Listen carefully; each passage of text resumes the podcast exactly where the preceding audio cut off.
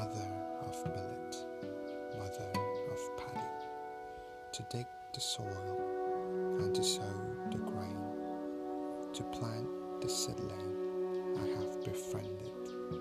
I have sought cooperation from my companion. I have proposed a particular day. I have fixed the date with the mother of Paddy.